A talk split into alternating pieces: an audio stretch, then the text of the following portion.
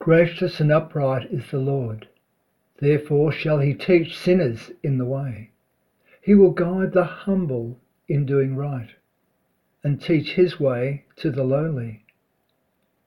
All the paths of the Lord are mercy and truth to those who keep his covenant and his testimonies. For your name's sake, O Lord, be merciful to my sin, for it is great. Who are those who fear the Lord? Them will he teach in the way that they should choose. Welcome to the St Barnabas Baldwin website for today's service with its theme, The People God Hears. My name is Alex Kornacheski. I'm the Locum Vicar.